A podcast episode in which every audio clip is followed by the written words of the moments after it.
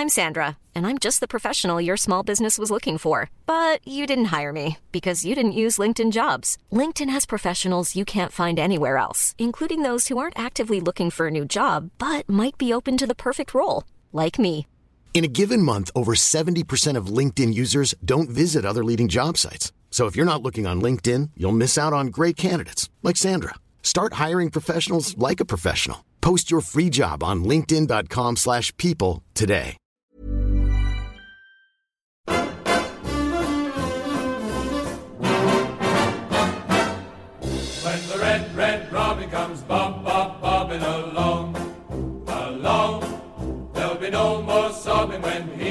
Throbbing his old sweet song. Wake up, wake up, you sleepyhead, get up, get up, get out of bed, cheer up, cheer up, the sun is red, live, love, laugh and be happy. What if I be blue? Now I'm walking through fields of flowers. Rain may glisten, but still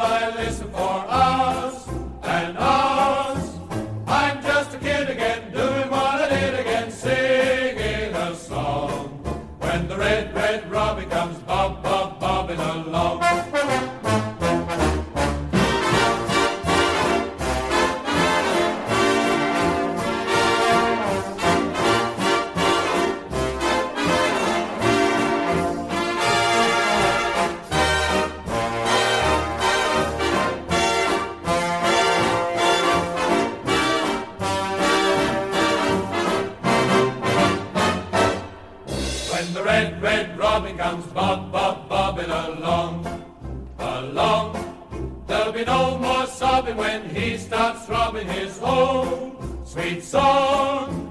I'm just a kid again, doing what I did again, singing a song. When the red, red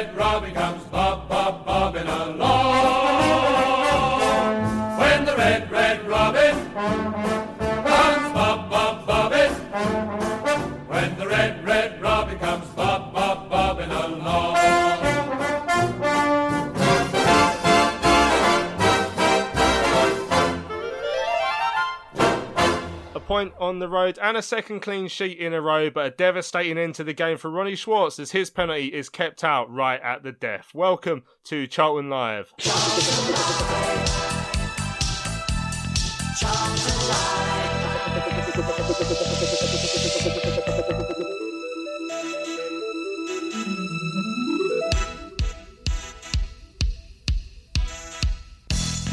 So, good evening and welcome to Charlton Live. My name is Louis Mendes. I hope you guys are well. We shall be looking back at yesterday's uh, goalless draw uh, with Oxford United. Could have won it though. Of course, Ronnie Schwartz, his penalty, the last kick of the game, uh, was brilliantly saved by Jack Stevens in the Oxford goal. So, we come away with a, a share of the spoils and not all three.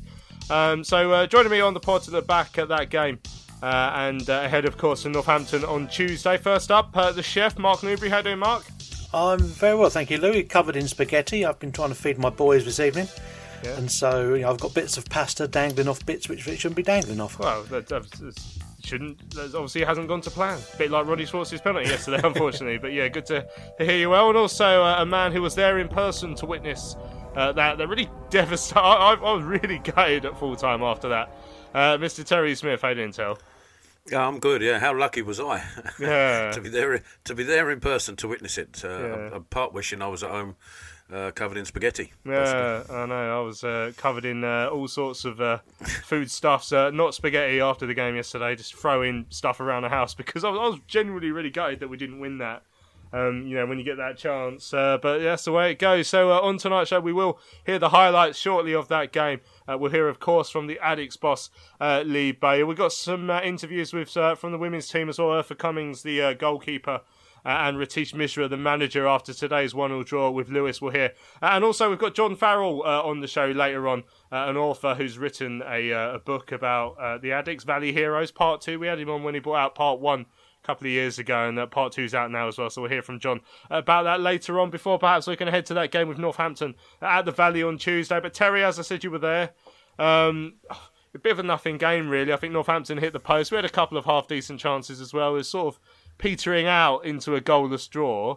Uh, and, and, and if it had just done that, I don't think we could have had too many complaints. But I mean, when you're given a penalty to win it with the last kick of the game, and, and you still come away without the three points, I mean that that's pretty devastating. And, and uh, no, for no one more so than for, for Ronnie Schwartz, because I mean, you know, he, he had the had the minerals to step up and take it, but he was absolutely gutted when he was unable to put it past the goalkeeper. Yeah, strange day. I mean, it it as a as a contest, it, uh, you're not going to um, in years to come remember the goal draw at Kassam Stadium. It it, uh, it was, as you mentioned, a nothing game. It, it it was petering out to nil nil, and and we'd battled, and and I guess I was thinking about it, and and in isolation, uh, uh, you know, goal to straw up at Oxford. Apart from the last couple of games, they'd been playing reasonably well. We're just starting to get something back. You know, with uh, uh, the the victory last time out, and. Uh, what looked like another clean sheet going forward. We were we, we looked a stronger outfit, if still not firing on all cylinders, as it were. But you know, and then I think probably, I mean, if as I say, if you took it in isolation, that sort of result, a point away from home, you'd have been reasonably happy with it, or you know, every probably Charlton fan would would be reasonably happy with it. But the fact that we haven't been playing that well, or at least haven't been getting the results uh, of late, except for last week, and then you think. Um, you know, it, it, it, fans will be looking at that and think that's not good enough, and you can sort of understand it. But um, you know, had it been, had we been achieving more points at home, had we been slightly higher up the table and, and in a better vein of form, a goal straw against Oxford, pro- Oxford probably wouldn't be that bad. But and then, as you say, the um, the missed penalty right at the end, or not missed, saved penalty, should I say, right at the end, and and I think the reason you're probably that gutted, and I probably was, and everybody is, is it looked like we were going to get away with something because we'd just seen, well, I say just, a few minutes earlier, seen Forde smash that shot against the post, and thinking, wow, we got away with one big time there. And that was their only real um, chance in the game. And then we come up, uh, up the other end a few minutes later. Schwartz has the opportunity. I mean, how many people thought it was a penalty? I'm not sure. It uh, it looked uh, dubious. I still haven't seen it really in slow motion to say whether it was or it wasn't.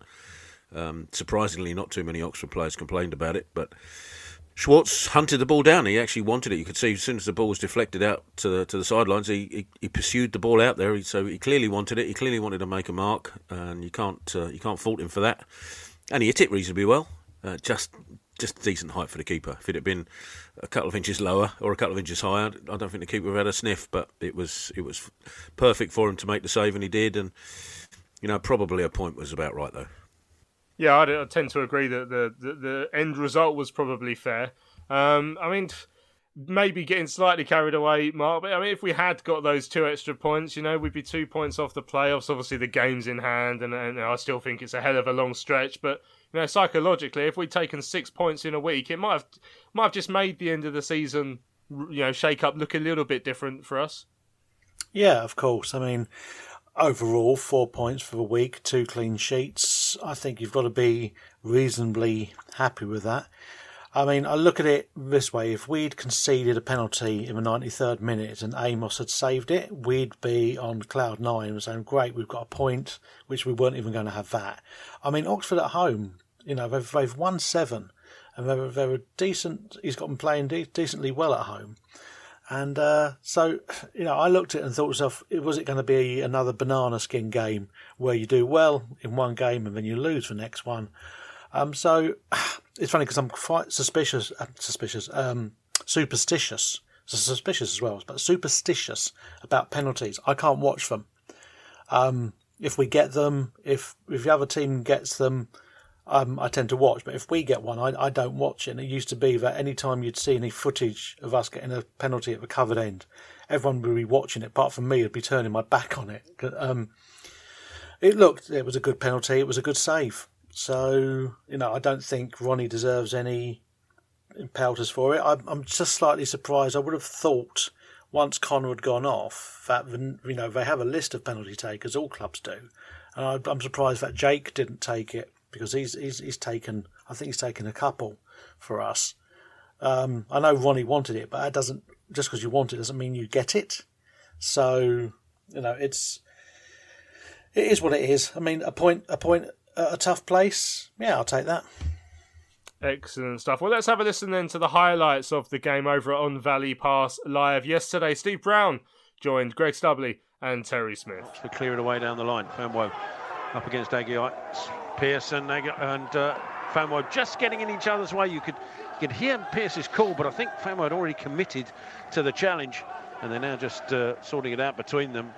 But you heard from up, up in the stand that Pearce wanted it, but Famewo had almost committed to getting to it first, and fortunately for Charlton, Agyei couldn't uh, capitalise on the situation. I don't know if he was meaning for Smith, but he's found Aneke. EK can pick out Millar on the left edge of the penalty area. Back into the line, Forster-Caskey. Can he get a shot away? He can, but it's gone over the bar. Forster-Caskey claiming it should have come off, or did come off more. The Oxford captain, referee says no, and it's gone away for a goal kick, but uh, first meaningful shot on, on, uh, on goal from Charlton. Yeah, very acute angle, but excellent run from Forster-Caskey beyond the back line. Blocks it, but it falls to Forde again. Forde cross towards the far post. Ruffels gets something like Famewo's header, comes down to Shodipo, the shot deflected, it goes wide. Cross towards the far post is high, but it falls fall to Gunter. Shodipo misses the header, and Gunter trying to get it past him. Ball towards the far post, decent one, Forster-Caskey with the header. Might even have just come off the bar and just over. Forde again with the corner. Nike with the header away, and that will be the half-time whistle. As the first half concludes, Oxford nil, Charlton nil here at the Kassam Stadium. Gorrin onto his right foot, ball towards the near post. It's cleared away by Ruffels, only as far as Martin. The shot ricochets down, comes to Forster-Caskey. Gets onto his left foot backwards to Watson, who strikes, and it's over the bar. Comes to the right to Forde. Forde taking past Martin. Oh, working an angle for a shot that comes off the post. A great strike.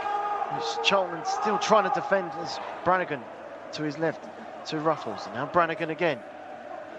Inside to Shodipo.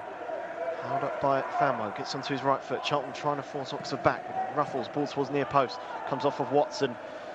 Shodipo gets it past Famewo. Challenge from Watson was an important one, and then Gunter clears up towards Washington. Washington will pick it up here again for Charlton. And Charlton got three on two with Washington to his left to Millar. Millar can drive towards the penalty area. Onto his right foot, Millar goes for goal, and it's just wide. End-to-end -end stuff. That's a really, really good break, actually. Chip, yeah. chip to 45 minutes now. Three minutes have added on. Martin again with the throw. This time adjacent to the corner of the penalty area. Into Stockley. Made the run into the penalty area. Turns away from his man. Is he taken out? The referee has given the penalty. And Charlton have a spot kick with seconds remaining. Well, that's an outstanding turn, isn't it, from the set piece? I thought the throw was too high. I don't know how he's managed to actually chest that, swivel as it drops to the ground, half volley it in his own path, and then he, I mean, you've seen the replay. Greg, if you can cut in, I don't know if your mic's on or not, but you've seen the replay, and I don't know if the, how much contact. Oh, I'm having a little look now. Oh, is it generous? uh, yes. Oh, listen, I'll say it's a cast iron one because it's Charlton and we could win the game, but I think Karl Robinson will be furious. Well, Schwartz is stepping forward for this to take the penalty. Put it this way, Tel, if that was me as the defender, I'm chasing the referee out the ground. I could be wrong. We've only got one angle, but this gives us a great chance. Schwartz it is. Will step forward to strike this. Does so, and the keeper saved it. Tips it over the bar. Will have a corner. Yeah. No, no, we won't because the referee now has blown his whistle. And Schwartz had the opportunity to win it for the Addicks right in the last second. And Stevens guessed right and tipped it over the bar. He did.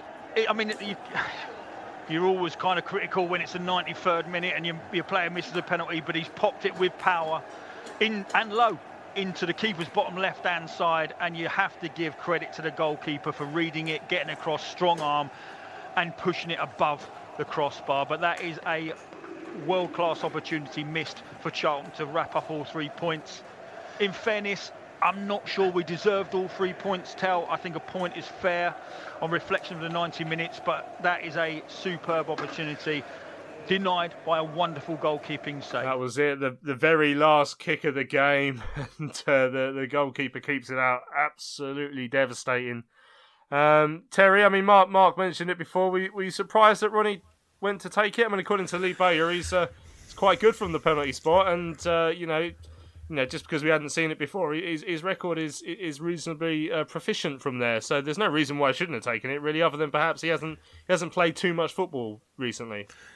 Yeah, yes and no on that. I think um, the second part being the the yes, uh, I was a bit surprised, mainly because he'd only just come on, and therefore, uh, was he really? Um, up to speed with everything and and uh, striking a, a ball from any distance when you've only just come on, it shouldn't be that big a task, should it really? But but players do like to play themselves in, so a little bit surprised in that.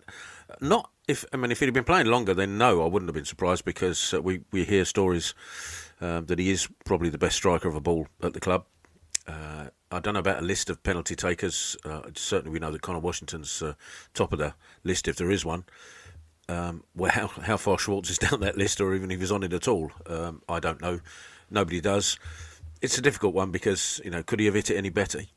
no, probably not. He could, as I say, said earlier, probably a couple of inches higher would have been perfect. But you know, you've got to give some credit to the keeper for making a half decent save. But um, I don't know. Are we clutching at straws, saying a different penalty taker would have scored it? I don't know. There's no, you know, we've had uh, Nicky Bailey. Don't forget. So, who's to say whether uh, if somebody else had taken it, he would have scored it anyway? So, you know, it. Uh, I think it draw a line under it. It didn't go in. Um, I think the, um, the, the funniest thing for me now, subsequently, is um, I, I, caught up with the highlights uh, on Quest and. Uh, uh, Karl Robinson's post match is is a good, is a cracker if you want to listen to it because uh, he said, "Oh yeah, we do research on uh, on, on other teams. Uh, we spend a long time looking at other penalty takers and how best to, to handle penalties." Well, if if his keeper and their people spent hours looking at Ronnie Schwartz videos to see what way he was taking it, I'd be stunned. I mean, that that would be some thorough research, like Marcelo Bielsa style. I, I, I did think I saw Karl Karl Robinson walking down that little path next to Sparrow's Lane the other day with his binoculars. Can't, to be fair, even if you couldn't see him, you'd bloody hear him, wouldn't you, from a mile away? But um, yeah, it, it, was good. So, I mean, it's it's the main talking point from the game, isn't it, Mark? Because not much not much else happened. Um, so, it, I mean. Well, he, he, he was the, one of the main conversations after afterwards with fans as well on, on, on the forums and whatnot. You know, saw a few people who were quite upset with Ron. Most were supportive. Let's not get carried away. The majority are supportive and you know pick, pick, pick himself up. But you know we we've seen a couple of people a questioning why he took it and b you know questioning what he's brought to the side so far. You know in, in his 14 appearances for the club, 11 have come from the bench. We haven't seen a great deal from him. Um, you know uh, he's, he's he's still very much in that settling in phase, isn't he? Don't forget his family's over in Denmark as well, but he, basically we're, we're, told he's a striker that if he gets a chance in, inside a penalty box, he'll he'll tend to, to, to make the goalkeeper work at a, a, minimum. But we haven't really given him too many chances yet, have we? Well, I mean, I think it's indictment of how our form's been over the last you know X amount of games. Really, we've been so stop start. And you know we've been playing roulette with strikers up front. I mean, he he did say Terry said he, he, you know he hadn't been on for long. He came on in the seventy seventh minute, so he'd been on for over 15 minutes. Um, you know, that should be enough. I can understand if he'd come on in the 87th minute and he was a bit cold, but you know, it's 15 minutes should be enough to get you up to speed. Um, I do feel sorry for him. I think he's going to be, I think he's going to be a, a nabby character for us. Um, meaning that you know he might not have everyone on his side at the beginning, but I think he'll come good. It can't be easy for the guy um, over here on his own. You know, his other half's pregnant back in Denmark. So whether he's FaceTiming her every night and seeing her, and okay, you've got your training, but you know it's half a day and stuff. You don't have the chance to do the social things at the moment. You know whether he's staying, you know, in a local hotel or whatever, it's it's not going to be that fun for him. And mentally, you know, if you you're not in a good place, I mean, you can say, you know, well, you can put it all aside for ninety minutes, but sometimes it's not it's not that easy. Um, I think if we have a service, I mean, I remember a few weeks ago he came on and, and didn't touch the ball at all. But I just think, you know, he's not getting a service. I mean, when you look at the goals, his goals package, as it were, um, he thrives on almost being sort of like sniffing a chance out and burying it. And we've not been getting that. We've, you know, we, we either overplay or underplay, or it's that long decision. Bo says himself, you know, we're not making the right decision in the final third.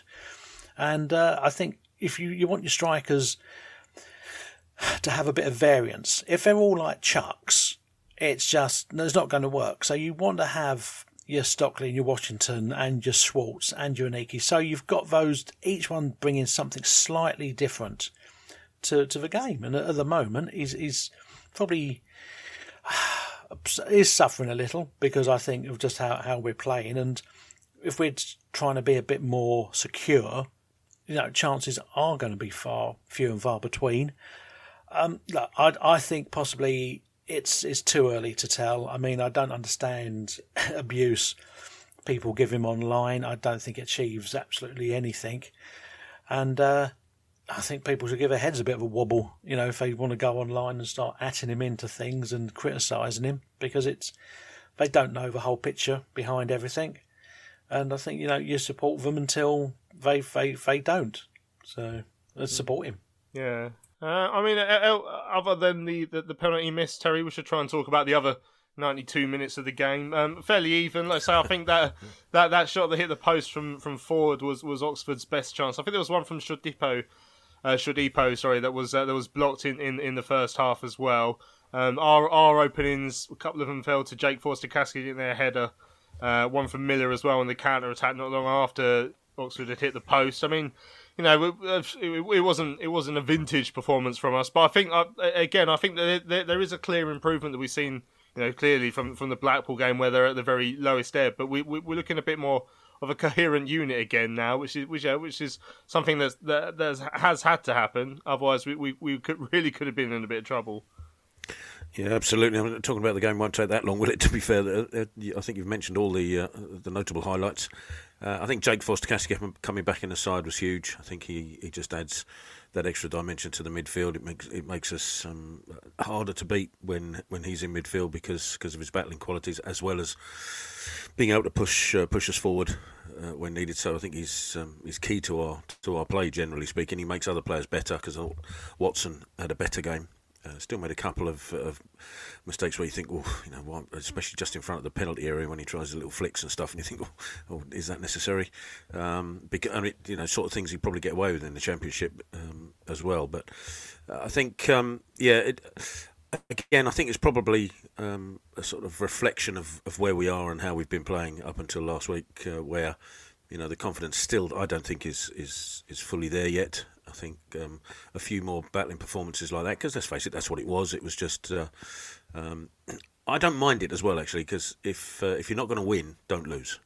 And I think um, quite it would have been quite easy for us to lose out. I mean, obviously, if Forde's shot had been a couple of inches uh, to the left, then we would have um, find it tough to get back into that after after that. But I think uh, it's something we haven't done in in recent uh, games, especially at the Valley, of course, where if you're not going to win, just don't lose it. And I'd like to see uh, that reciprocated going forward. I mean, let's battle. Let's let's just roll our sleeves up and make sure we're not going to get uh, not going to get concede any goals, uh, and then take it from there. Uh, we should have you know the, the strike power with the, the likes of Chuks and Liam Millar going forward, and uh, now Jaiyesimi obviously if he if he plays and comes on, um, and uh, Stockley and up there as well.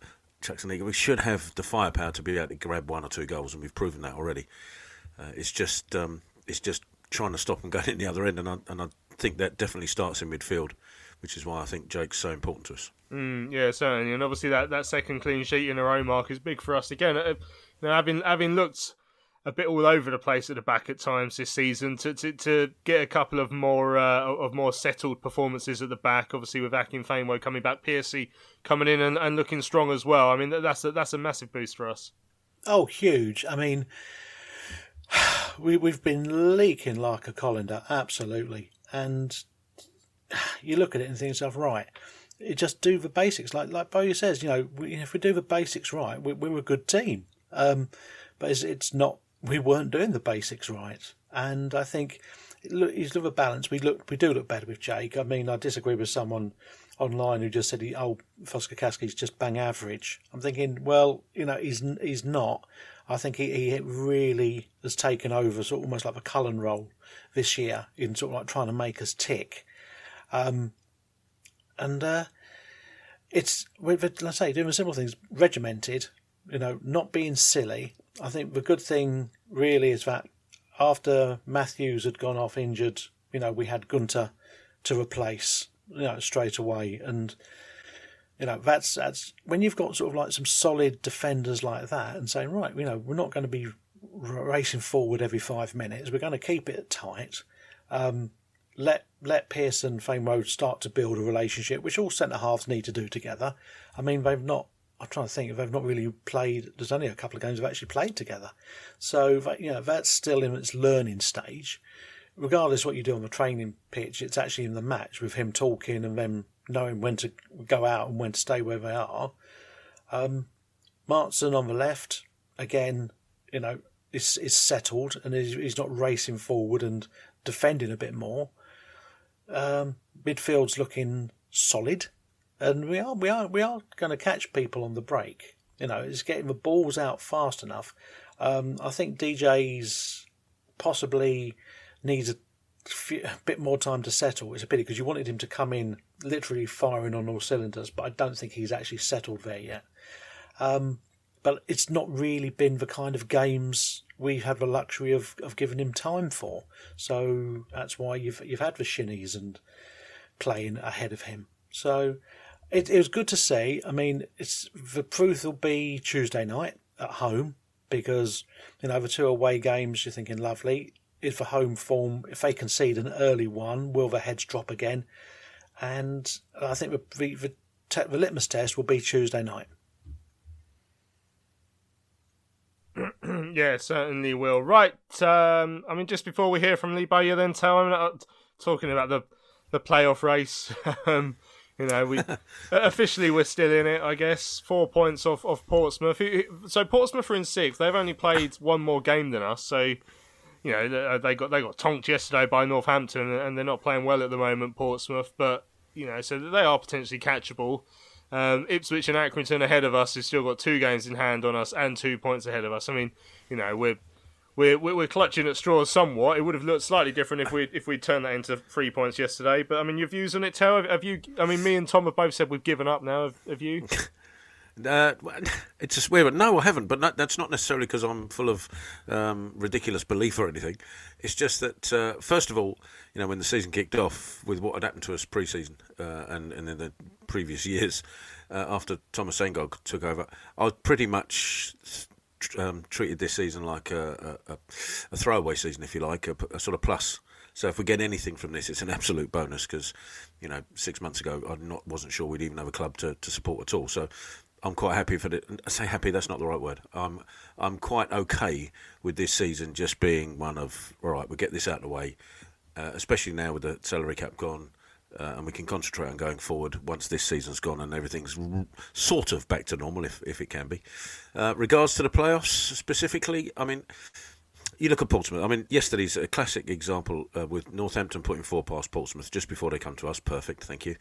But Portsmouth, I mean, they'd gone six games without losing, I think, possibly even more, but certainly they'd drawn one and won five of the last six. And then they go and get beaten 4 1 by, uh, by Northampton. So it just sums up this league. Anybody puts five or six runs together, five or six wins together, then they're going to be there or thereabouts and up there. And, and uh, obviously, I'd much rather do that towards the end of the season or, than uh, than at the beginning or the middle. So if we're still in, you know, in and around it with uh, uh, like we are now, and we put five or six. I mean, all right, you can't necessarily see it the way, the way we've been playing, but if we can, uh, if we can, you know, somehow put together a, a sequence of uh, five or six wins in, in let's say seven or eight, and, and draw the others, then we will be there or thereabouts. And uh, and who knows, you know, if uh, if I was a betting man, no, I probably wouldn't put my house on it, but you never know.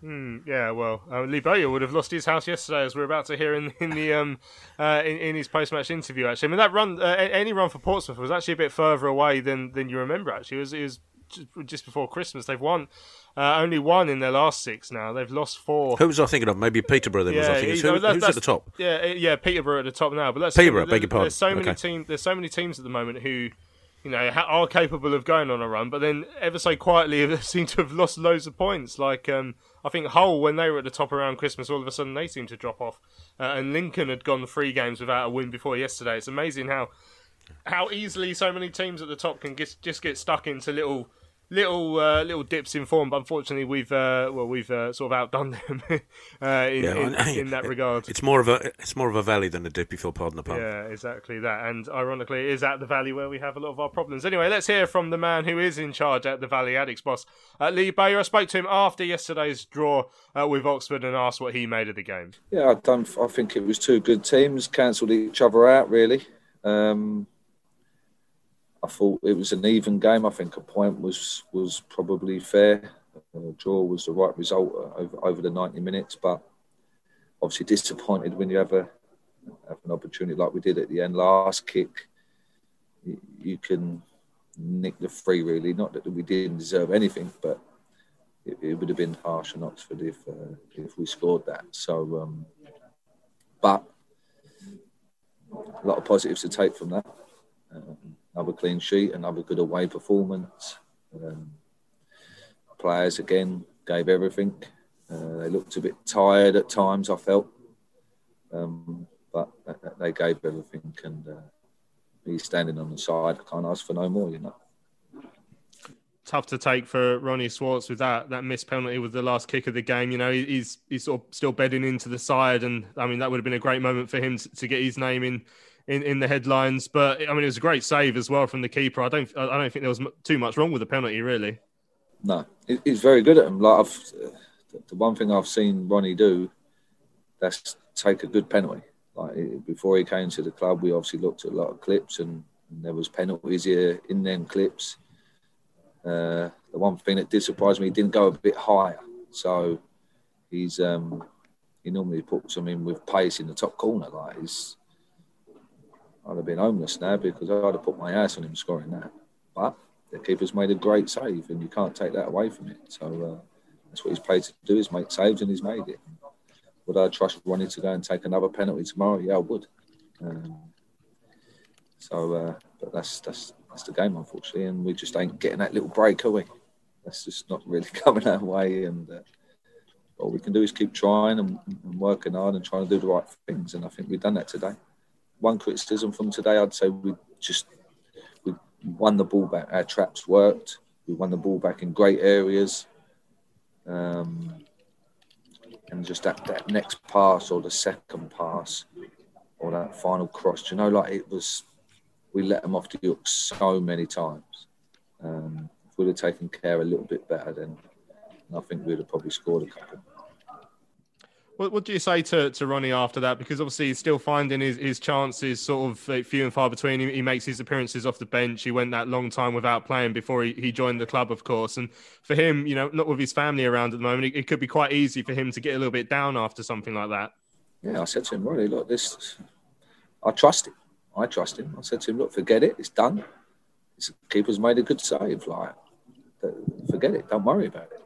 You can't change it now. he won't sleep tonight. Hundred percent, he won't sleep. But there's only certain things you can you can you can change, and you can't change that because it's done. It's gone. So it'll dwell on his mind for a little bit, but again, I think uh, I think he has to just get over it. Like it's, it's another game Tuesday. But I think he'll struggle to sleep tonight because um, I've missed chances myself, and then you just keep replaying it over your head a million times. I guarantee in his head he's thinking, "Oh, I should have gone that way, and I should have gone this way, should have hit it a bit higher." Like, this would be going through his head at night. But like I said, I trust him. I trust him. He's a, he's a good finisher, and uh, just because he's missed a penalty or the keeper saved a penalty. I don't think he missed it. I think the keeper saved it. So just because the keeper saved it, it doesn't doesn't make him all of a sudden someone bad. You mentioned uh, obviously the clean sheet as well, second clean sheet in a week. I mean, I mean, there's a clear improvement that we've seen from from what's what happened last weekend in the two games this week. So you must be pleased with how you know the, the side's looking more organised again. Yeah, it's called hard work. That's all it is. Hard work. If you work hard and do the basics right. Um, a couple of times we didn't. We, we, should have just cleared our lines and we tried to be too cute and too clever. And we nearly got found out, but um, they nearly punished us. In, in, recent weeks, we've been punishing every slight little mistake we made. But today, today that didn't happen. So, yeah, the, the, the players if you work hard and we do the right things, the basics right, then we're a good side. We've got good players and we're a good side. Um, them individual, them uh, individual mistakes out, then we, we, can compete with any team in this league, easy. I have no doubt. There's not one team that, that would frighten me if we had to play them at Wembley tomorrow. I wouldn't I wouldn't be frightened playing them anyway. So uh, just have to do them basic things and work hard, and hopefully things uh, start going our way. Uh, Adam went off in, in the first half. Um, it's, it's, hard to tell from the stream what was wrong with him, but what, uh, have you any, any early assessment on him? Hamstring. Hamstring. Um, he felt it when he headed the ball back to the keeper. So um, felt like a little twinge. So we'll have to assess that and see how he, how he is tomorrow. And obviously, you mentioned uh, that there's no team that you'd be scared of playing at Wembley, but in order to, to be there, obviously, the, the home form will will need to pick up, and it'll have to start on on Tuesday with a Northampton side that, as as does every side we're about to play, seem to have suddenly picked up out of nowhere. I mean, they got a big result today, but you know it's important that Charlton can can go again on Tuesday and and start to improve that home form. Yeah, yeah, we have to turn it around, and we have to turn it around starting Tuesday. I agree with what you just said. I think these next three home games are going to be so important to, to what happens to us. Um, but again, there's, there's, positives to take from today, something else to build on. Northampton are a completely different team to the one that we played away earlier on in the season. I went and watched them the other week against Ipswich. Completely different. It was a 3 5 2 and it was long ball and not anymore. They're, they're hard working, and uh, they're honest, and they're not a bad side. They was better than Ipswich when I watched it. They should have beat Ipswich away, so uh, we have to be at it for sure. But again, if we put performance in like today, then we'll have a good chance of winning. So obviously Ben Watson got another start today after he played well on uh, in the midweek against Wigan. I thought he was really excellent again today. You know, cleaning everything up in front of the back four, getting into the right spaces. It's it felt like his form in sort of the few weeks before Wigan was not quite there, but now it feels like he's getting back to his best. How how much of a boost has that been for you and the team?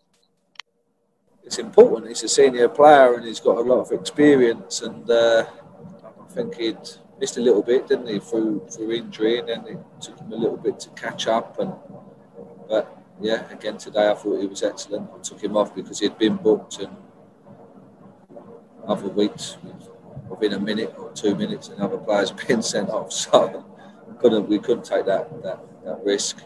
So, um, so yeah, I thought um, having Ben back to, to his normal self is, is, is important. And and was that the same reason you took Chuks off at halftime? He was on the booking, and been punished in recent weeks for that. Yes, Benji. That's the reason why I took him off. Selling a little or a lot? Shopify helps you do your thing however you cha-ching. Shopify is the global commerce platform that helps you sell at every stage of your business. From the launch your online shop stage to the first real life store stage, all the way to the did we just hit a million orders stage. Shopify is there to help you grow. Shopify helps you turn browsers into buyers with the internet's best converting checkout. 36% better on average compared to other leading commerce platforms because businesses that grow grow with Shopify. Get a $1 per month trial period at shopify.com/work. shopify.com/work. Millions of people have lost weight with personalized plans from Noom, like Evan, who can't stand salads and still lost 50 pounds. Salads generally for most people are the easy button, right? For me, that wasn't an option. I never really was a salad guy. That's just not who I am. But Noom worked for me. Get your personalized plan today at Noom.com.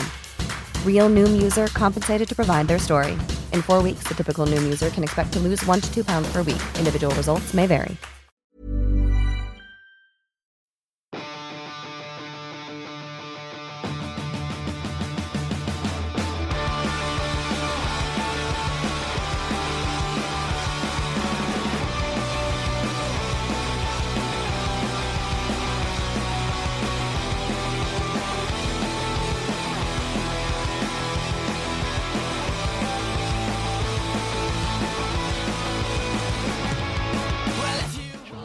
Ushering the ball again and Gunter doing exactly that. Almost gets the ball off the He doesn't know where it is. Williams picks it up. Aneke in the box. Can he touch it to Schwartz? He can! He's yes! in! First goal for the Addicks, and it's a stormer. What a finish from the new boy.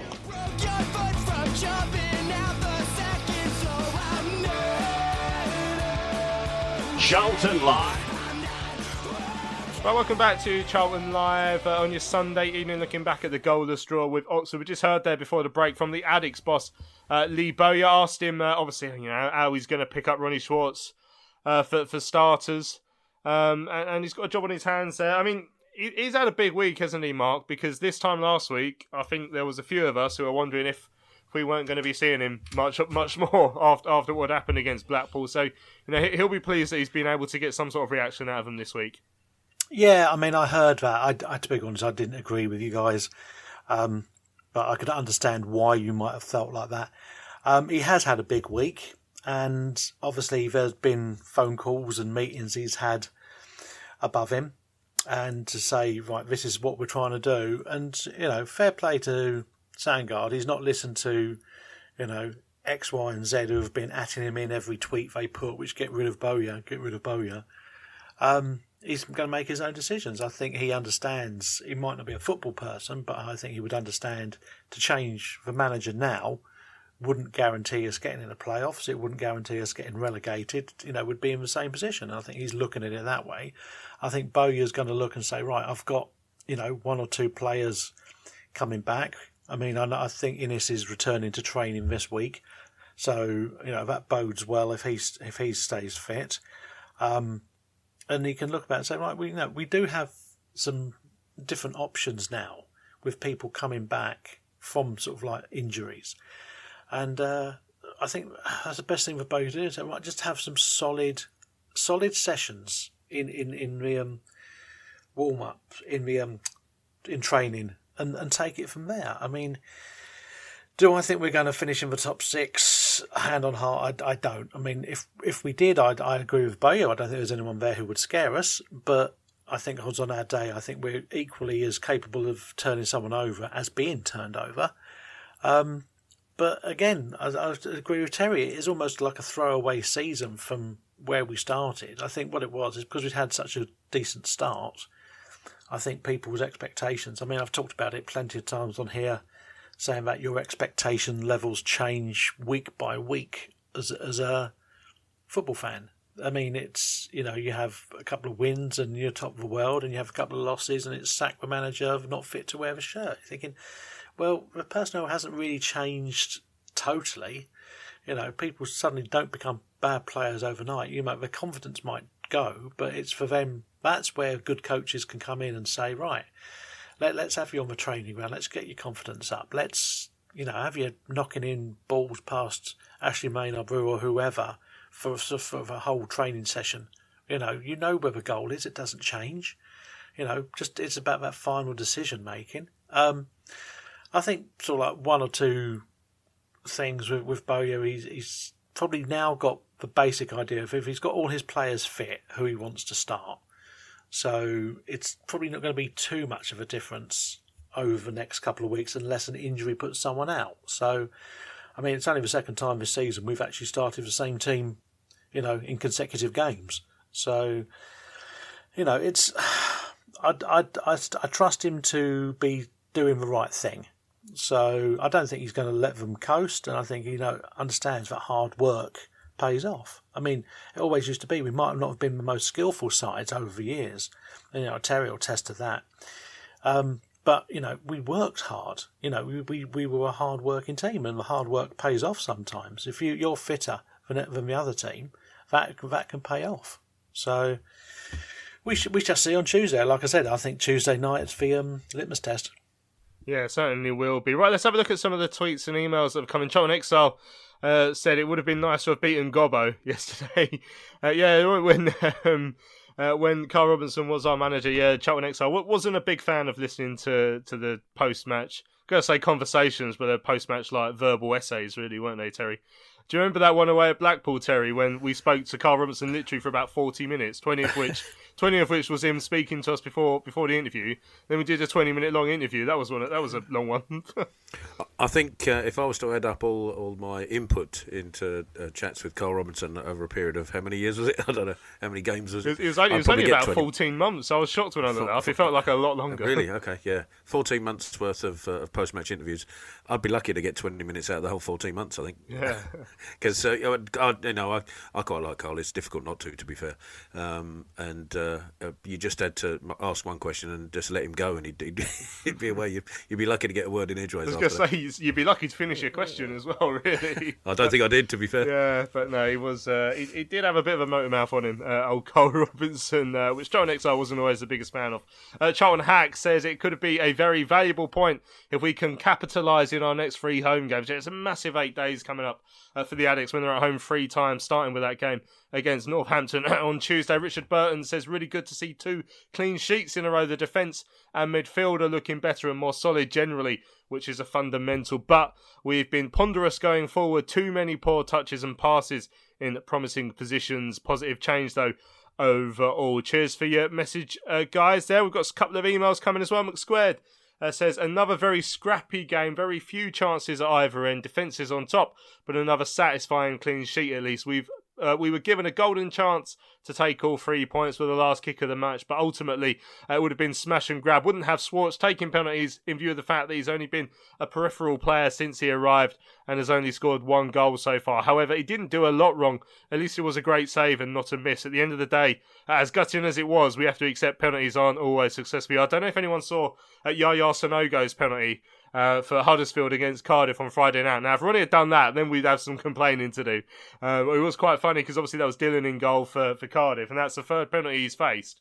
Uh, the third one that hasn't gone in, and I saw his, uh, saw his dad on Twitter, obviously very proud of his son, who's doing really well, and we're all pleased for him, but making a big deal out of the fact that, that uh, Dillon hasn't let in penalties in three three get three in a row now. But I'm thinking, yeah, if I'm standing in goal for that Yaya Sanogo penalty, same outcome because it went a mile wide. But uh, there we go. Right, McSquared continued. Uh, let's face it, the, uh, a draw on the day was a fair result. Oxford played like a typical Robinson side, hard working, miserly, and unexciting. We had to play the same way to cancel them out. And that's exactly what we did. Pearce and Famewo were extremely solid again and gave their all for the cause. Oxford are clearly about our level uh, at the moment. Uh, at least we appear to have cut out the sloppy defensive mistakes for the time being, and that gives us a platform to go on and turn a point into all three. My main concern at the moment is that Millar's form seems to have dipped sharply in the past few weeks. Uh, we need him to be firing on all cylinders in order to be a significant threat to the opposition defences. He's superb when running with the ball, but at times his control is very poor. However, we don't have anyone to replace him, so we will just have to hope he comes good again. All in all, a very decent away point uh, to add to our total. Let's see what happens in the next few matches. That's from McSquare. What did you make of that, Liam Millar?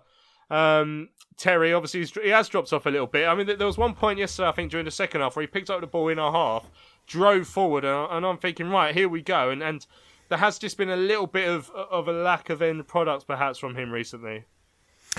Yeah, I think that's fair. I think um, he'd probably be the first one to admit it as well. The, you know, uh, on occasions, I think uh, opposition um, management and players will now know what he brings, and uh, quite a few occasions, you know, you see teams doubling up on him, which which makes it more difficult for him to.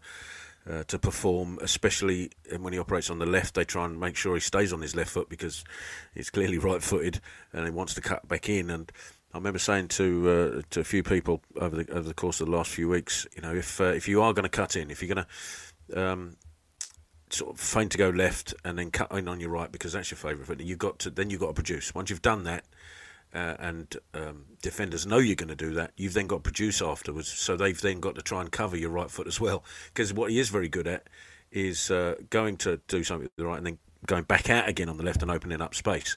And he did that in the first um, few weeks he was here, and sort of hasn't been able to do it since. Now, whether that what that's down to, whether it's a confidence thing and then just snatching at it, because there was a couple of times where he did take a heavy touch. Uh, one particular one by the byline where he seemed to have got past his man and then just just took that last heavy touch when you think just get it in the box, but you. You know, he probably looked up and there wasn't that much in there, perhaps, but just get it in the box and then see what happens. Um, and as you know, um, as he plays more games, that'll come more experience, I think, because let's not uh, forget he's spent most of his time either out on loan or in the under 23. So You know, he hasn't had the the, the match day experience necessarily that, um, that that other players have, and so it'll come hopefully. And I think um, again, th- it's probably all down to this whole uh, horrible confidence thing. You know, when the team's playing well and you're confident, you these sort of things come off. When you're second guessing yourself, when you're thinking, "Oh, if I cut back in on me right now, I'm, I'm covered off, so I can't." You know, and when if I cross it, there's nobody there. You know, it, it's a whole gamut of emotions that uh, that stop you doing things like that. I remember speaking to Paul Mortimer about it once, um, and he said, uh, you know, when players are just lacking in confidence, that football becomes a tennis ball, and controlling it and, and, and striking it just becomes that much harder. And that seems to be what uh, both Millar and probably quite a bit of the side is going through. Yeah, certainly, uh, certainly tailed off a little bit though. Unfortunately, right, Richard Church says, "Hi guys, so I was somewhat perplexed by myself during and after yesterday's game. I wasn't shouting at the laptop or jumping up and down when we got the penalty. Equally, I didn't collapse in a heap when Ronnie missed it. It just seems a bit meh. Uh, even Lee Bowyer didn't appear to be upset with the drop of two more points. It feels like we've all given up a little bit. Lockdown fatigue, perhaps. I wonder." If you have got less emails and tweets this week. Yeah, we certainly have. Uh, is it just me, or are we feeling a bit jaded? Anyway, I enjoyed the commentary uh, and Steve Brown's input as well. Uh, I will be there online again on Tuesday night. Come on, you Reds. That's from Richard. Yeah, I mean, I, I see. See, I feel like I was a bit of an outlier because I mean, I saw Tom Walling actually put on Twitter that he wasn't feeling it either, even when we won the penalty. When we won the penalty, I jumped out of my chair and cheering. Um, and then when, to be fair, as soon as Ronnie picks it up, I was like, oh no, I don't fancy him to, to score this just you know, I just felt like uh, bad, it, didn't quite feel right. But you know, when he missed, like I say, I was I was genuinely devastated. I don't know, I don't know, Mark. Do you feel a little bit detached from it? You know, obviously, me and Terry are, are, lucky that we get to go to. You know, Terry's going to all the games. I'm going to all the home ones, and, and get to work the away ones from home. So I feel uh, maybe I feel slightly more involved because I'm lucky like that, and maybe that's something that's a bit different for everyone. Unfortunately, at the moment. Yeah, it's always hard. It's always difficult, and the fact that we're not there, I think, a has made a difference to our home form. I mean, we've said ourselves on here that some of the games we've lost, we think we've got a, could have got something from, if if there'd been a crowd there roaring them on and getting into them. Um, I totally understand where Tom's coming from. I mean, possibly the games are coming thick and fast, and there's no steady influence of results for us because it is up and down. Your emotions, you feel like a hormonal teenager because you're feeling so down and the results come through. And if you haven't watched it, you know, then it comes through on your phone, you're like, oh, you know, we didn't win again or we, we did this. So it is, it is difficult to um, get that. Uh, one question I had, I wasn't sure whether you or Terry might be able to answer. Why were we in blue yesterday? Because I couldn't see how we clashed with Oxford's colours. Yeah, I don't know. I do. I do wonder if there's like a contractual agreement that we have to wear the blue kit a certain amount of times or something because it did seem fairly pointless. But who knows? It's a nice. It's a nice enough kit. So it was good to good to give it an outing. And on sale as well now over club shop. Oh, are you on commission or something, Mark? I mean, yeah, I'm making as much money as I can, Louis. That's it. yeah, no, yeah, I did. Yeah, I did see they've put um they've put the uh, the kits on, on with a discount. Right, last email uh, comes in from Phil. Hi guys, a fair result yesterday. I was ashamed we didn't pick up all three points with the last kick of the game. No criticism of Schwartz as the penalty was well struck and also well directed. Okay, the height was perfect for the keeper, but he guessed right and made the save. Could still do with playing the ball quicker, and I do wish uh, we would look to take throw-ins uh, in a more of a positive way. We always divil with the ball and eventually throw it short to a player within five yards and under pressure. We never look for a quick throw, and there is never any movement or uh, or runs for from players to try and find space. Uh, I've on the odd occasion someone finds space to throw is never looking at them uh, as they only want to throw it short. More solid performance though, uh, and can only hope that they can take that into Tuesdays. Referees certainly take an exception uh, to the aerial challenges of Chuks, despite the fact he never leads with his arm, but just uses his arms as leverage, uh, as every other player does. Good to have Stockley up there as well. So if either attracts the wrath of the officials, they can always use the sub for a straight swap. Uh, hope we can create and take a couple of chances on Tuesday and get a win at the Valley first. Yeah, I did uh, Chuks booked again. Uh, to be, I didn't see, I didn't see the replay, so I didn't see how bad it was. But it did seem, I don't know, it, it does seem like he's one of those players who gets uh, gets unfairly targeted by referees purely because of his size. But unfortunately, that's the way it goes. Right uh, over at the Oakwood today. Um, on Sunday, I went and watched the Charlton Athletics women's team uh, game with Lewes. A one-all draw in the end. Jess King uh, giving the Addicks a lead just after half time, sort of a, a free kick uh, from Ella Rutherford that went in towards the near post. The goalkeeper spilt it, and King uh, was Johnny on the spot just to, to turn it in, and, and you know massive lead. But unfortunately, um, just five minutes later, a bit of a mix up between Grace Coombs uh, and the Addicks goalkeeper Eartha Collins. I think I think Grace has just, just gone to head it back and just, and just got it a little bit short, unfortunately. Uh, and the Lewes player lifted it over Eartha and made it at one all five minutes later. And that's how it did end. I think a draw probably a fair result. The Addicks were pushing for it at the end, but I, I would say that Lewes had the best, particularly of the first half. Um, so yeah, happy with a point. Um, it moves the Addicks up a place. Um, the bottom of the table looks slightly different now. So London Bees were beaten heavily at home uh, by Leicester today, 7 0, I think it was. So they've dropped to the bottom. Uh, Coventry got a completely unexpected 1 0 win uh, over London City Lionesses, the team that the Addicks beat last week, Coventry. So they've now climbed up to 10 points. They're in 10th. Charlton are in 9th on 11. Uh, London Bees are bottom in 11th on 8 points. Uh, they've played three more games than the Addicks and two more games than Coventry. So Charlton looking good still. Um, but, you know, if, if they could have held a found a winner today, that would have helped their helped ease their relegation uh, fears. But anyway, after the game, I caught up then with uh, both uh, Riteesh Mishra, the uh, Addicks manager, who was uh, the manager of the month for February. Uh, but first, let's hear from Eartha Cumings, the Addicks goalkeeper, asked her what she made of the one-all draw with Lewes. I think it's really disappointing. The final result, the and the, and the way we concede the goal is not not good enough. That was pretty poor from us. I think on balance, they were the better team in the first half, but in the second half we came back into it and and like I think we could have won the game. But a result, a draw, is not the most unfair result in the world, but it's just frustrating. Mm. I mean, it's four unbeaten now. You know, I was just saying to Mhm. Riteesh, you know, with the manager of the month award, he's seen, we've seen that Charlton are picking up points now that perhaps Mm. they hadn't been doing earlier on in the season. You're feeling a, a little bit of momentum building up. Yeah, definitely. Like that's I think four games that we've not lost in, and that's massive.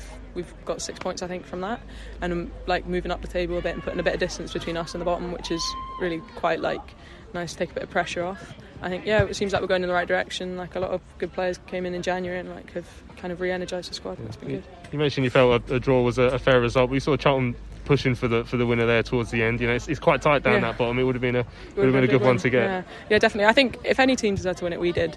But I think given the kind of we did well to kind of stay in it at the beginning and keep it nil nil, and probably could have won it, should have won it. Like we should have won it in the second half because we were the better team. But I think yeah, a win, a win would have been massive, but a point's really important too. You mentioned obviously the disappointment of the goal that Charlton conceded. A bit, I don't know if it was a miscommunication or, or, or a slightly Uh, underhit back header, but it's the way you react to that that's important. Isn't Yeah, it? exactly, exactly. You can't like let that ruin the whole game and stuff. And thankfully, we didn't like let that build up too much, and they didn't get really get any other opportunities, barring their one goal. So that was good. I don't know if you've seen the results elsewhere yet, but Coventry got a, a big win today, 1 0. Obviously, London Bees are on the end of it with a tonking, but it, it's, it's tight down that bottom. You still feel confident that Charlton have, have got a lot to play for and they can, they can stay up in this division. I'm confident. Oh, 100% we can stay up. I think we've really been like building, and now, like we were just saying in there, we're becoming a team that's really hard to beat. Like previously in the season, we might have lost these games and stuff, but no, I think I think I'm fully confident we're going to stay up. It's a big game again next week, Sheffield, tough one, but Yeah. you know, the No, I Letitia think- saying you play better against the bigger teams sometimes. Yeah, it's true, and I think we can definitely go up there and get something. I don't see why not. I think we've been Probably good. mixed feelings now. I think we, we wanted to come into the game and, and get three points. I think that would have really helped our cause to, to secure our status. Um, but you know, what we have done well this this year, certainly for, for most of those games we've not played that well, we haven't lost. And I think today is probably another example of that, where um, you know before Christmas, the last 12 months, when we're not playing well, we tend to lose games. I think today we didn't play that well, but we were able to grind out at least a point, and you know points are important for us. Um, so you know I can't be too disappointed, but definitely we still got to get better in lots of areas. But yeah, you, you mentioned now four, four unbeaten now, so that, that run you're picking up these odd points here and there will help towards this, this battle for survival. Yeah, and, and we're in a position where we have still a few games left to go. Um, and the the only way you use that to your advantage if you do pick up points, whether it's three or one. So, um, you know, if you if you look back at the last four games, we, we are unbeaten. We look fairly solid, I think, uh, but there's still definitely areas we need to improve on. Um, so, you know, like I say, mixed mixed feelings at the moment. Um, obviously, start, I thought started the game quite well, but then uh, the, the visitors came back into it before half time. But it, it felt to me that Charlton looked the side more likely, certainly towards the end of the second half. Um, yes, I think that we we came into the game knowing they've got some some good players and they've got some threats. They they are investing quite heavily in, in their squad, and and and we prepared for their key strengths. I don't think we dealt with that very well in the first half. Um, but then I think we came out in the second half and, and started okay and, and, managed their threats a little bit better. And I, to be honest, you know, looking back at the game, I think it was it was a, it was quite a scrappy game. There wasn't really much in, in the two teams, to be honest. So I think it would have been, I think we would have been quite fortunate to get three points, but obviously would have loved to nick it. And same for them. I don't think they did enough to, to win the game, um, and it was you know quite tight between both teams. Mm. You mentioned obviously that growing confidence we've seen over the last few weeks. Obviously, you were mm. personally rewarded with the, the manager of the month award. Is that something you feel mm. that is a result of the whole team improving over the last few weeks? I think the whole yeah the, the whole group is improving. There's lots of things that we're getting better at, but you know to, to be honest, we haven't. Our, our performances have been quite sh- strong throughout the season. What we're getting better at is just managing those key moments and um, taking advantage of, of key moments um, and not conceding as many chances, and that's really helped us just feel a bit more solid. Um, but to be honest, the, manager of the month award was quite a, uh, a, strange one because we've still got loads of work to do, and I don't want to get carried away at all. It's, it's very nice to be recognised for that, uh, but I, I realise that March is an even bigger month for us than February was. So, of course, if you receive an award, it means you're doing something well. Um, but we, we need to keep going.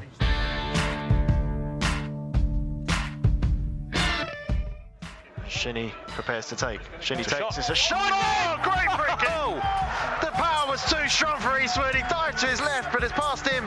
And Shinnie, who got the assist for the first goal, now opens his Charlton account with a lovely free kick.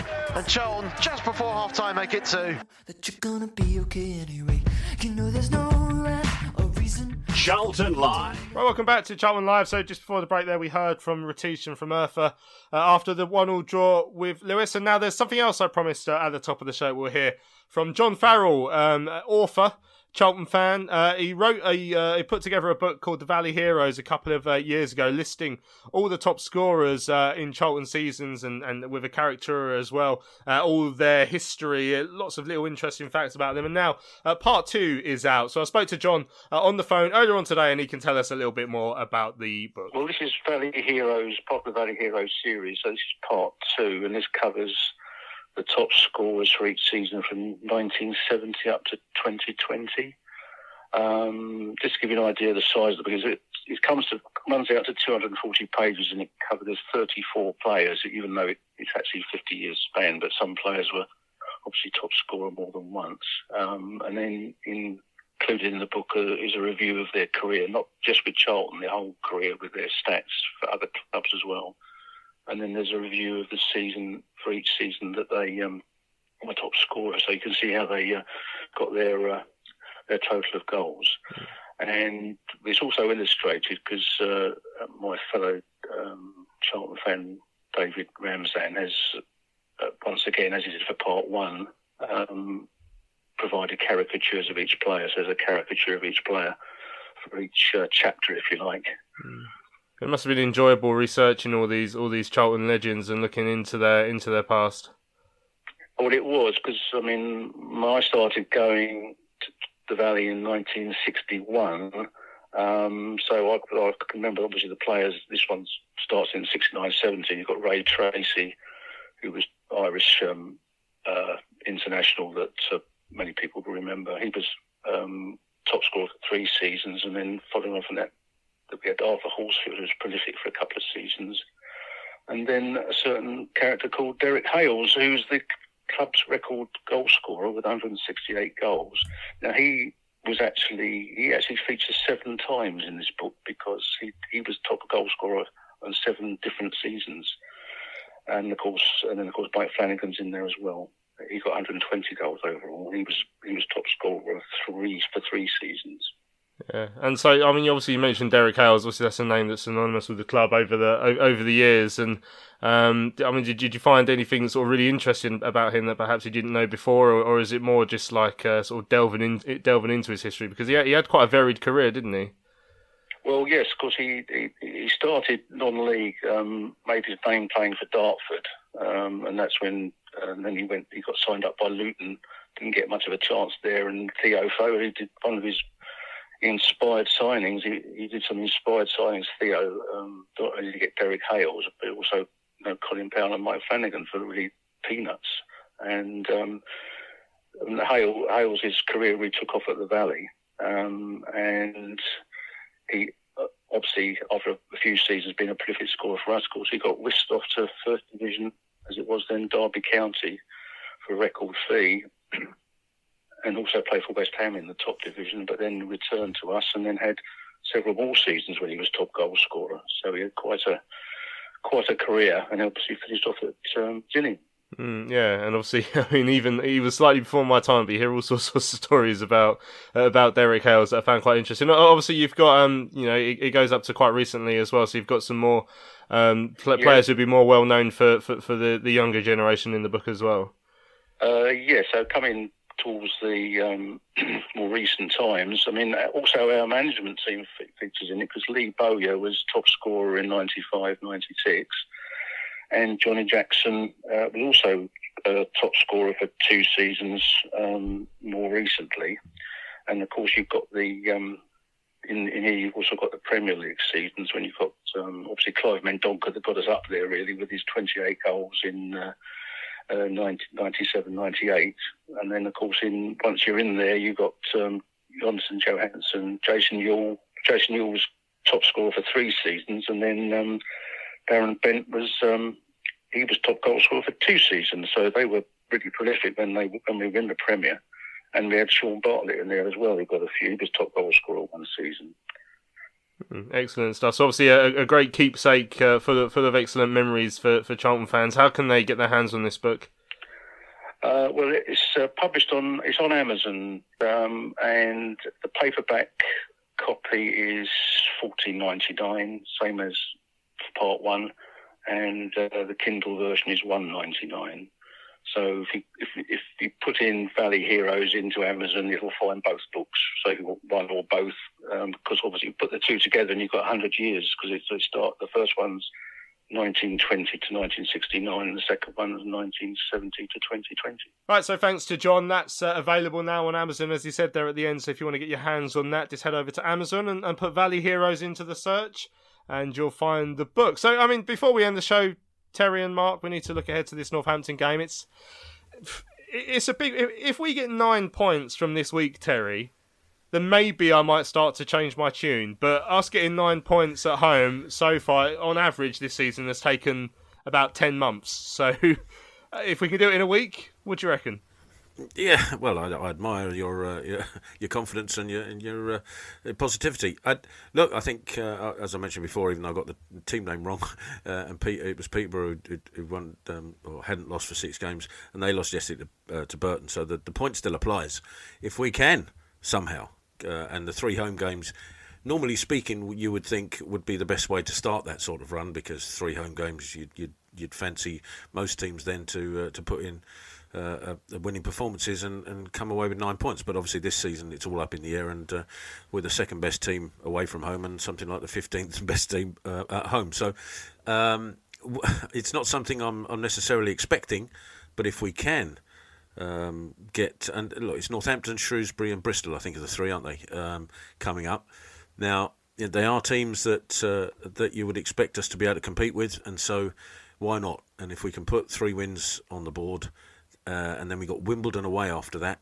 Uh, so, you know, it starts to look a much better better prospect. Uh, but we do need to. I mean, obviously, it's it's it's clear and it's uh, it's not rocket science. You know, for us to be anywhere near the playoffs, these three next three games at home are probably pivotal.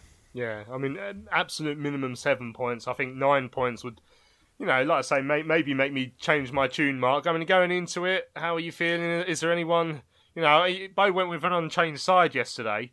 Um, you know, I think that's only about the third time he's done that this season. Um, I mean, would would you go with that again?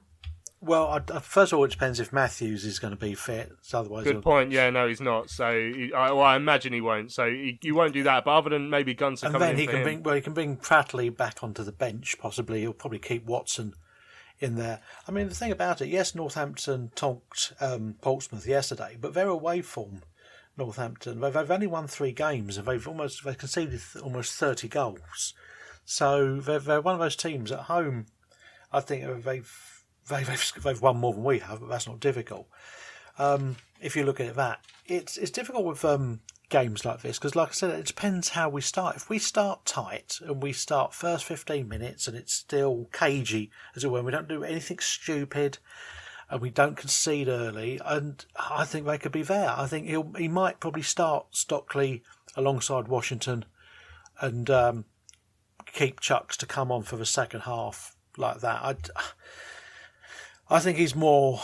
It's, it's horrible because I think he is probably more effective coming on when defenders are tiring. And like I agree, I think he is marked now by referees and they look at his physicality. I mean, it's probably why we didn't get that stonewall penalty a couple of weeks ago when he was pushed over because they, they just didn't believe a bloke that size could be pushed. Um, yeah, I don't think it's going to change too much. Obviously, you know, how their rest of recuperation has gone um, today to whether Famewo you know, he's only literally come back from, you know, quite a long layoff. Whether they might look at him and say, you know, are you able to do Tuesday, Saturday, Tuesday, Saturday now? I mean, he's a young lad, he's, he's fit, and you'd expect the um, medics to be on top of that. So, but I can't see him, I can't see Bowes changing the back. Obviously, we've gone to there instead. So, yeah, it'll be pretty much as it is, practically coming in on the bench. Uh, because we don't really have anyone else. I don't think Morgan's only going to make a miraculous appearance back. I think there's obviously more than one issue there, which is pity because I like Albie. And uh, we shall see how it goes Tuesday. Let's say I think Stockley will be on and Gunter, and they'll be pretty much the same.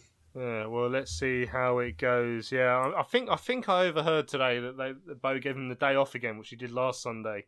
Um, again, it's not confirmed. I was sort of half half eavesdropping on a conversation at the women's game, but uh, we'll, we'll yeah, see. just as a cautionary tale on that, I mean, um, from watching the game uh, from the beginning and, and seeing the periphery, because uh, obviously not just what a lot of people see from the camera. Um, Akin Famewo did uh, was stretching his groin quite, uh, stretching his hamstring, sorry, quite a few times yesterday, and there were a few occasions where he did look a little bit leggy. Mm. He still played superbly well, by the way, and and even Jason Pearce did at times. So. Uh, you know, I wouldn't be amazed if uh, there's a shake-up at the back. I mean, obviously it's not going to be uh, Ryan Inniss yet, but the way um, you know asking Akin Famewo to play um, that many games in quick succession, as Mark said, he's only just back, but uh, he may, you know, it looks like he might be susceptible in that area, the hamstring mm. area. So, do you risk him uh, the next game and then he'd be out for two months? I'm not so sure. I think uh, you know it wouldn't surprise me. Put it. I'm, I'm hoping he doesn't. Hoping we stick with the same side basically, but uh, I wouldn't be overly surprised if, if he changes it a couple mm. a couple of players. Well, that's interesting because part of that conversation I overheard today did was implying that someone had come in for a bit of a rubbing. So um, maybe that was maybe that was Akin, but maybe we'll find out.